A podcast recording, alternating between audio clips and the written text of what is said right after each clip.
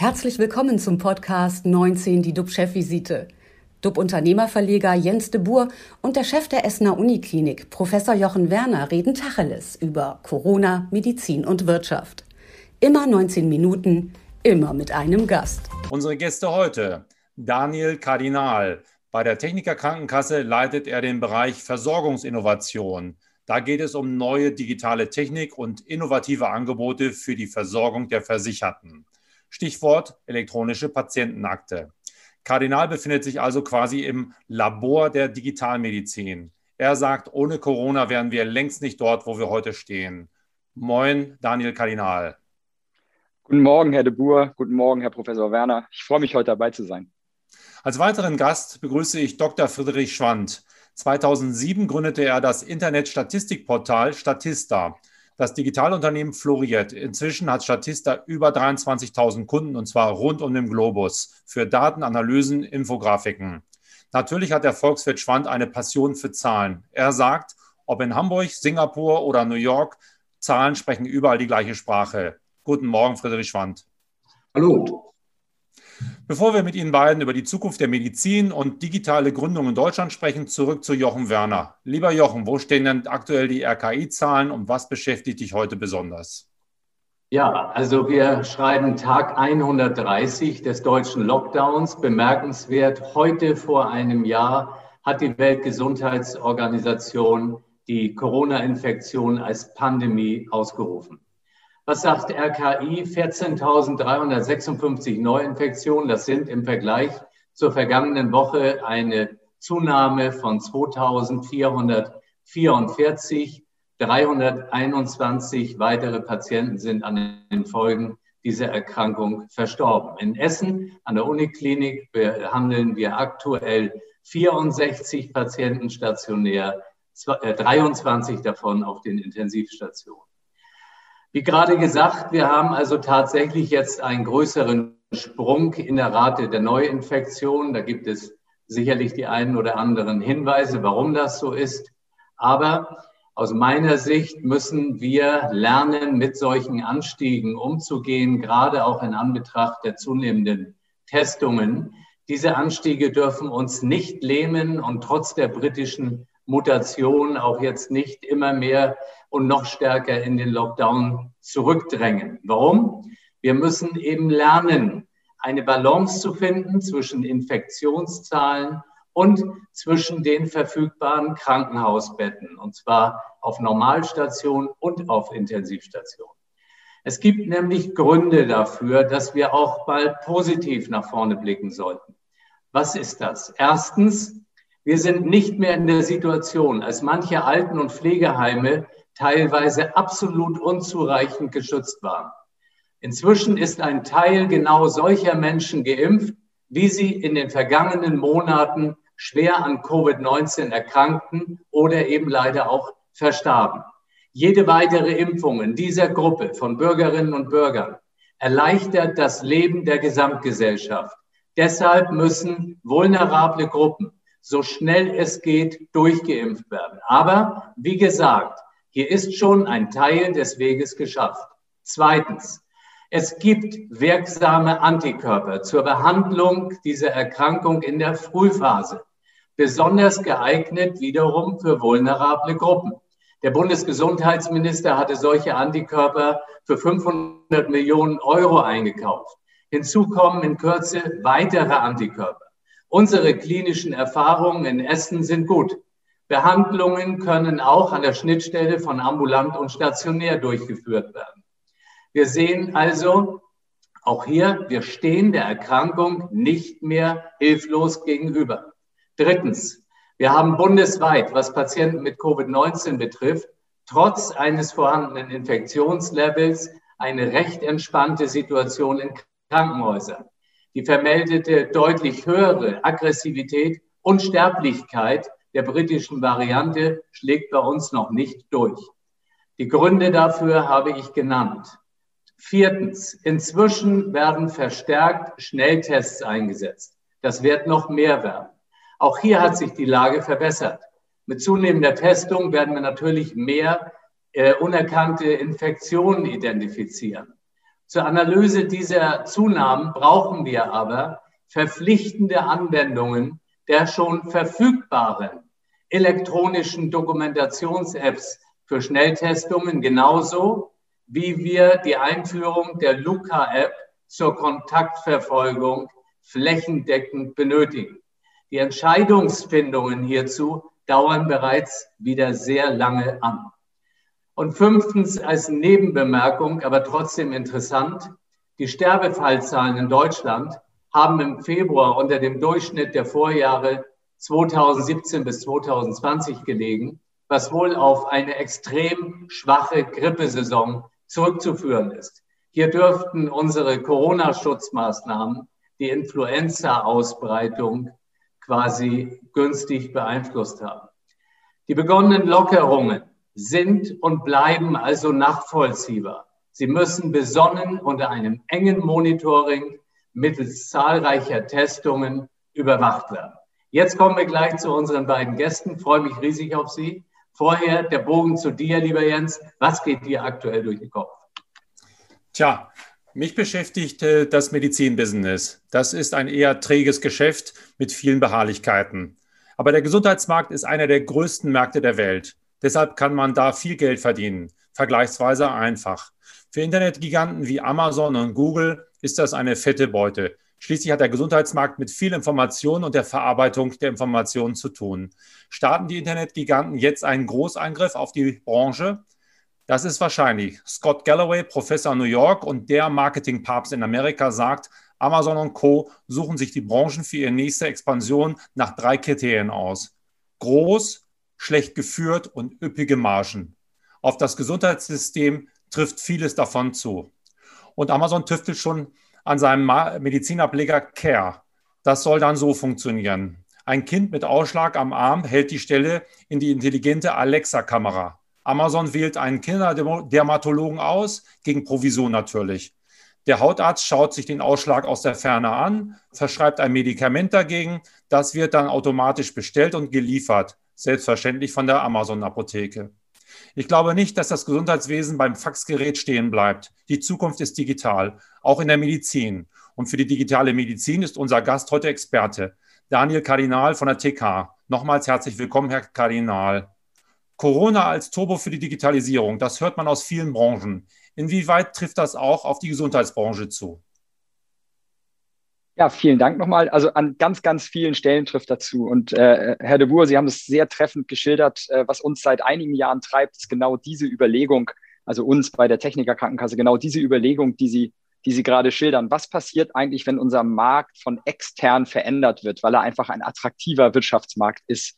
Und was, äh, was davon wollen wir an Veränderung? Also welche Veränderung wollen wir auch mittragen im Sinne von Verbesserung äh, des, des Patientenschutzes? Und welche Veränderungen wollen wir eben nicht, weil wir sagen, wir sind mit unserem solidarischen Krankenversicherungssystem in Deutschland eben auch sehr gut aufgestellt und wir wollen keinen amerikanischen Markt und erst recht keinen chinesischen Markt.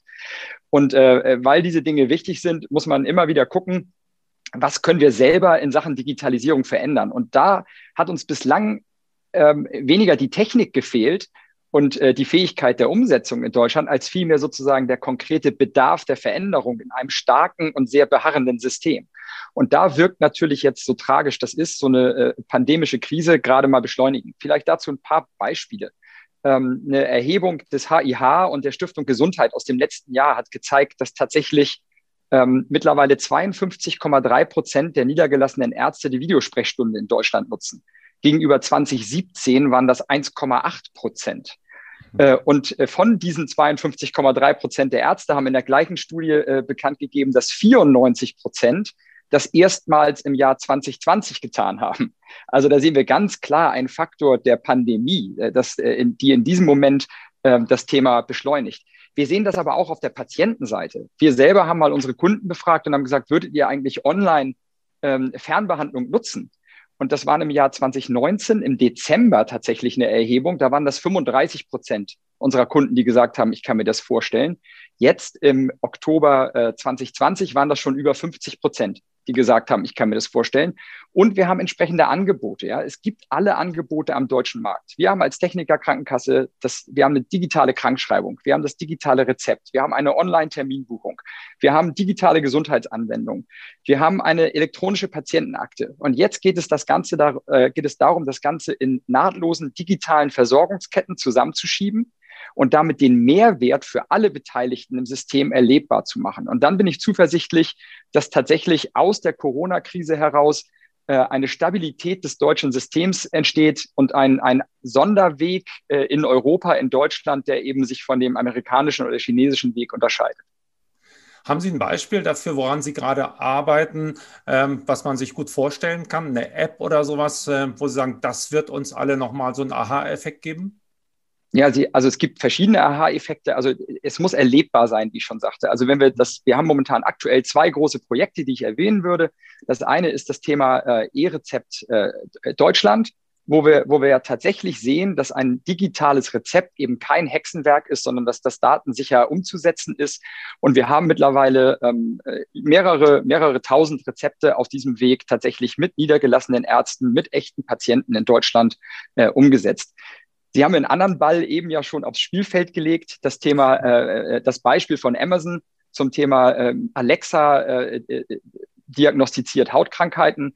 Wir haben ja seit, äh, seit November letzten Jahres ein Angebot, den Online-Hautcheck, zusammen mit dem Bundesverband der Dermatologen und Online-Doktor, ein, ein Startup mit Sitz in Hamburg, ähm, wo wir genau das schon tun. Das, ich brauche dafür nämlich gar nicht Amazon Alexa, sondern das System, wir sind selber auch erfinderisch genug, um solche Dinge umzusetzen, wo wir nämlich, äh, wo wir nämlich gemeinsam mit niedergelassenen ähm, Hautärzten aus Deutschland auf einer Webanwendung, keine App in dem Fall, in dem Fall mal eine Webanwendung, äh, auf einer Webanwendung sozusagen asynchrone Synchronität sicherstellen. Ich kann mich als Patient, als TK-Versicherter oder auch als Selbstzahler mich diesem Angebot, in dieses Angebot einwählen, kann ein Foto von, äh, von meiner Hautpartie, die, äh, mit, zu der ich eine Frage habe, hochladen und dann äh, erhalte ich innerhalb von 48 Stunden. Momentan ist die Regelantwortzeit tatsächlich faktisch äh, bei ungefähr sechs Stunden von einem niedergelassenen Arzt, den ich auch aussuchen kann in dieser Anwendung. Also der kann auch in meiner Region sein, der kann auch ganz woanders sein, nicht bei mir. Ähm, von dem bekomme ich dann eine Diagnose, eine Therapieempfehlung und wir stellen fest, dass äh, derzeit ungefähr 85 Prozent der Fälle, die dort sich an Hautärzte wenden, tatsächlich auch abschließend über diese Anwendung behandelt werden können. 23 Prozent brauchen dann derzeit ein Rezept. Da bricht der Pfad. Wenn wir dort äh, zukünftig das Thema E-Rezept Deutschland, was ich eben auch erwähnt habe, einbauen würde, da sind wir beim Thema nahtlose, digital vernetzte Versorgung, dann könnte ich diese 23 Prozent tatsächlich auch noch mit einem Rezept ausstatten. Jochen, glaubst du, dass da äh, diese schöne neue Welt macht ja wahrscheinlich auch vielen Ärzten Angst, dann, äh, dass sie vielleicht keine Wartezimmer mehr in diesem Maß brauchen, dass vielleicht auch Geschäft an ihnen vorbei, was heißt Geschäft, dass äh, äh, Analysen an ihnen vorbeigehen und dass da jetzt so ein Amazon kommt. Kannst du das nachvollziehen? Also Angst kann ich ja immer nachvollziehen. Ähm, das ist ja ein, ein Zustand im deutschen Gesundheitswesen seit Jahrzehnten. Angst vor Veränderung und ähm, ich glaube, dass diese Veränderungen jetzt überkommen werden. Und ich äh, befürworte natürlich extrem, wenn man solche Lösungen hat. Ich kenne auch diese Lösungen. Dermatologie bietet sich dafür an, ähm, ob es jetzt in Hamburg oder in anderen Stellen ist. Ähm, das bringt uns nach vorne und das nimmt auch bei manchen die Scham und so weiter. Also da ist, da ist ganz viel Gutes unterwegs. Es ist natürlich nur ein Teil. Ich würde Herrn Kardinal gerne eine Sache fragen. Was uns eben auch fehlt jetzt in dieser Pandemie, ist eine funktionierende elektronische Patientenakte. Wie wäre das schön, wenn wir die seit zehn Jahren hätten? Ist nicht so, aber es ist ja was auf den Weg gebracht. Wie sehen Sie den Stand der elektronischen Patientenakte jetzt? Die Krankenversicherer sind da maßgeblich mit im Boot. Ähm, geben Sie uns äh, eine gute Perspektive. Absolut, absolut. Wir haben uns ja als TK auch frühzeitig auf den Weg gemacht und haben aktiv äh, die Entwicklung der elektronischen Patientenakte auch äh, für die Gesamt-GKV mitgestaltet, indem wir das erprobt haben mit unserem TK Safe schon seit 2018. Ähm, ich kann immer nur zitieren sozusagen aus dem, was ich hier bei uns im Haus sehe. Wir haben eine integrierte äh, elektronische Patientenakte, die kombiniert ist mit unserem bisherigen TK Safe, wo ich also echte Mehrwerte für den Versicherten habe, äh, die auch äh, schon in der Vergangenheit bestanden, die jetzt integriert sind in die Gesamtlösung. Ähm, wir haben jetzt die Schwierigkeit, dass das Ganze migriert werden muss in das neue gesetzliche System. Das heißt, alle Nutzer müssen sich neu anwenden. Wir waren da schon äh, mal bei fast 300.000 Nutzern und sind da jetzt sozusagen zum ersten ersten wieder auf Null gefallen, weil alle sich neu anmelden mussten. Wir sind da aber auf einem guten Weg und nähern uns wieder den, den 100.000 äh, Kunden der TK, die sich dafür eingeschrieben haben. Und das muss man, jetzt kann man sagen, 11 Millionen Versicherte, 100.000, naja, das ist ja ein kleiner Teil. Man muss das Ganze aber im Lichte äh, der Vernetzung sehen. Und solange die Arztpraxen, die niedergelassenen Arztpraxen nicht angebunden sind an das, Elektro äh, an, das, an das System der elektronischen Patientenakte, fehlt der wesentlichste Mehrwert der Echtzeitverfügbarkeit von Daten. Wenn das Mitte des Jahres der Fall ist, dann werden wir eine Explosion äh, der Ausbreitung dieser Anwendung sehen der Weg ist gelegt, die Anwendungen sind da, die Nutzungsaffinität ist ganz offensichtlich. Das sehen wir an der Teilnehmerzahl bei unseren Versicherten und Kunden auch da. Also ich bin da durchaus positiv gestimmt. Wir erleben ja gerade eine, ja, sagen wir, einen Tsunami an Zahlen, äh, RKI-Zahlen, es gibt äh, Corona-Zahlen, es wird, wir werden geflutet, sieben Tage Inzidenz, Neuinfektionen. Ähm, Zahlen bestimmen quasi unseren Alltag. Und äh, deswegen, Herr Schwand, ähm, spüren Sie die höhere Nachfrage nach Statistiken auf Ihrem Portal, weil wir immer mehr versuchen, auch die Zahlen besser zu verstehen und weil wir sie in einem Zusammenhang, in einer Linie brauchen. Wie ist, hat sich Ihr Geschäft diesbezüglich entwickelt? Wir haben über jetzt die letzten zwölf Jahre immer eine Zunahme gespürt. Das ist immer gewachsen um 10, 12 Prozent pro Jahr. Was innerhalb von Corona passiert, ist gigantisch. Also typischerweise hatten wir ähm, vor Corona immer so 10, 15 Millionen Besucher auf unserer Plattform. Und jetzt sind wir bei über 30 Millionen. Ähm, das ist für, um das in den Kontext zu setzen, ähm, wir sind eine Spezialanwendung, wir sind nicht die Bildzeitung, sondern ein Statistikportal. Das ähm, ist gigantisch, wie stark Leute momentan nach Zahlen suchen.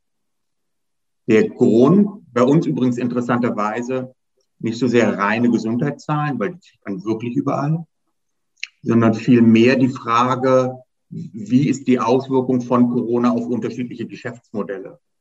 Und je unklarer eine Situation ist, desto mehr suchen sie nach Zahlen und Modellen, um sozusagen für sich abschätzen zu können, was kann passieren für mein Geschäft, für meine Firma und so weiter.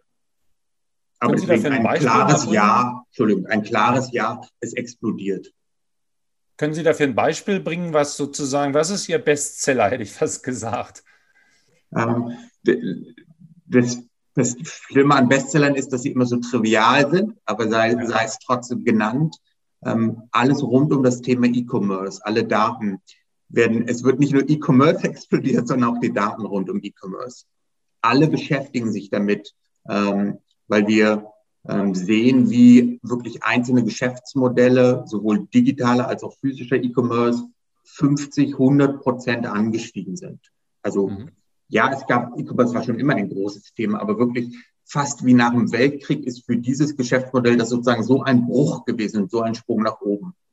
Was besonders faszinierend war, in Deutschland war lange Zeit der Lebensmittelhandel etwas, was sozusagen nicht so gut funktioniert hat im, im elektronischen. Da waren die USA immer viel weiter und auch die Engländer. Und das ist durch die Decke gegangen, also die Rewe und andere. Das zeigt letztendlich doch auch, wenn Sie können anhand von Nachfragen auch Trends erkennen. Welche Trends sehen Sie äh, aktuell neben dem E-Commerce-Trend? Die, ähm, also leider, äh, leider, ähm, es ist trivial zu sagen, wirklich alle digitalen Geschäftsmodelle ähm, sind eine Stufe höher gegangen. Das bedeutet, ähm, das nahesetzt Werbung. Alle haben gesagt vor, vor der Krise, Werbung ist das, was alle Medienunternehmen tun. Oh Gott, Werbung wird zusammenbrechen. Ja, man kann nicht kaufen. Das stimmt nicht. Selbst Werbung ist gewachsen und weswegen, also drei Prozent im Durchschnitt. Und das ist aber hauptsächlich getrieben durch die digitale Werbung. Ähm, andere Sachen sind nicht, also sind natürlich geschrumpft, typischerweise in Magazinen und dergleichen. Aber digitale Werbung ist weiterhin sehr stark angestiegen. Ähm, dann ist natürlich der gesamte Streaming-Markt. Also faszinierend ist, die TV-Sender haben nicht verloren, wo alle damit gerechnet hätten. Aber der Streaming-Markt ist natürlich die Netflix, Disney Plus und so weiter wiederum durch die Decke gegangen. Mhm. Sie haben ja mit Statista erfolgreich ein Digitalunternehmen gegründet. Was hat Sie damals angetrieben, diesen Schritt zu machen? Damals war digital ja eher, sag ich mal, nach, der, nach dem äh, Platzen der äh, Internetblase ein Stück weit wieder von der Bildfläche verschwunden und äh, galt nicht unbedingt als Zukunftsmodell. Genau. Die, äh, ich würde sagen, 50 Prozent persönliche Eitelkeit und 50 Prozent Neugier. Fangen wir an mit der Eitelkeit, weil es leichter ist. Ähm, ich war vorher Berater wie viele Internetunternehmer und predigte Medienunternehmen, was sie Neues machen sollen. Und ich finde, man darf nicht nur predigen, sondern muss irgendwann machen, sonst verliert man, wird man zum Schluss in seinem Leben Alkoholiker und verliert sozusagen Selbstachtung. Das war der Eitelkeitbereich. Und Neugier, ähm, es hat mich immer gereizt, sozusagen etwas zu haben, was sich so schnell verändert und wo sie so schnell lernen müssen und gleichzeitig mit, ähm, sie können ja mit guten Ideen und Menschen ungeheuer viel erreichen im Internet. Das ist ja das Faszinierende, sie müssen keine Fabriken bauen und so weiter. Das waren die beiden Dinge. Mhm. Wie groß ist jetzt Statista, damit wir uns mal ein Bild davon machen können? Wie viele Mitarbeiter haben Sie? Ähm, wir haben jetzt um die ähm, 1050 Mitarbeiter, ähm, sind 55 Nationen, sind wir immer sehr stolz drauf, sehr international ähm, und sind weltweit unterwegs. Wir machen 70 Prozent unserer Umsätze außerhalb von der Dachregion und ähm, machen ungefähr 100 Millionen Umsatz. Mhm. Wir sagen ja immer wieder, wir brauchen jetzt einen Ruck durch die Gesellschaft. Wir müssen digitaler werden. Wir brauchen auch eine Art Gründergeneration für digitale Geschäftsmodelle. Können Sie den jungen Leuten, die sich jetzt selbstständig machen wollen, können Sie denen Tipps geben, worauf müssen Sie besonders achten? Gerne. Darf, bevor ich das mache, ein Loblied ganz kurz auf Deutschland und einmal sozusagen, was aber fehlt. Also erstens, alle sagen immer, wow, es ist so wahnsinnig schwierig in Deutschland etwas zu gründen. Das ist nicht so. Ja, also äh, Sie haben sehr extrem gut ausgebildete Menschen in Deutschland, die, die sehr engagiert arbeiten. Ähm, wir haben sehr viel Technik-Know-how. Wir haben seit neuestem 2007 hatten wir noch keinen, ähm, waren es war schwierig Geld zu bekommen. Momentan werden sie überflutet mit Geld, wenn sie eine gute Geschäftsidee haben. Da, das sei gesagt. Das, was fehlt, ist sozusagen, wir brauchen viel mehr noch zusätzlich internationale Experten, weil die an ganz vielen Stellen helfen. Jetzt wie, was man mitnehmen soll, wenn man gründet. War, mhm. war was, was als Takeaway, Sie haben es ja erfolgreich geschafft und wenn Sie sagen, wenn ich zurückblicke, war das sicherlich ein entscheidender Punkt, außer dass Sie wahrscheinlich Tag und Nacht gearbeitet haben, was mich nach vorne gebracht hat. Gab es eine ähm. Inspiration, gab es etwas, wo Sie darauf zurückblicken und sagen, ja, das hat mich sozusagen, hat es äh, mein, Erfolg, mein Unternehmen erfolgreich gemacht. Es kann auch ein Mindset gewesen sein. Genau, es sind vielleicht drei Punkte, äh, weil es häufig drei Punkte sind. Das erste ist, wir haben ganz lange überlegt, was wollen wir machen. Also gehen raus und sind, kamen zur ungeheuren Erkenntnis, lass uns das machen, wo wir uns auskennen. Das klingt trivial, aber ist etwas. Das heißt, Statistiken wusste ich, hatte studiert, ich hatte es als Berater genutzt, da kannte ich mich aus und wusste, was Leute wirklich brauchen. Häufig sagt man, oh, ich mache eine Bäckereikette oder andere Dinge.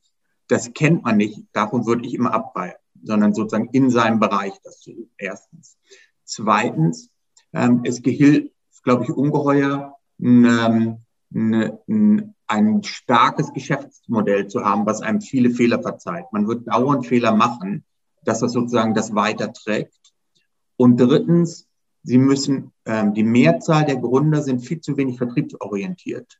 Sie müssen eigentlich am Tag eins Panik haben, dass sie verhungern, ihre Kinder verhungern, ihre Enkelkinder verhungern und alle verhungern, wenn sie es nicht schaffen. Und nur wenn sie diese Panik treiben und auch jedem sofort erzählen in ihrer Firma, nur wenn der, wie viel verdienst du heute am Tag, in der Stunde und der Sekunde, dann glaube ich, kommen sie durch diese ganz große Durstphase von, die glaube ich alle haben in den ersten fünf Jahren. Perfekt. 19 Minuten sind leider vorbei. Vielen Dank, Friedrich Schwand und Daniel Kardinal. Wir haben zwei Macher erlebt, die für unsere Zukunft stehen und die uns eindrucksvoll gezeigt haben, dass wir auch Zukunft haben. Unser Talkgast am Freitag ist Dr. Christian Tags, der Leiter des Korea-Büros der Friedrich-Naumann-Stiftung. Korea gilt als eines der Länder, die vorbildlich mit der Pandemie umgehen. Gestern hatten sie 465 Covid-Kranke und insgesamt 1652 Todesfälle bei 51 Millionen Einwohnern. Das ist wirklich eine ganz andere Welt. Bleiben Sie gesund, klicken Sie rein. Wir freuen uns auf Sie. Tschüss aus dem Norden. Das war 19 die DUB-Chefvisite als Podcast. Die Videos dazu gibt es auf watz.de und auf dub-magazin.de.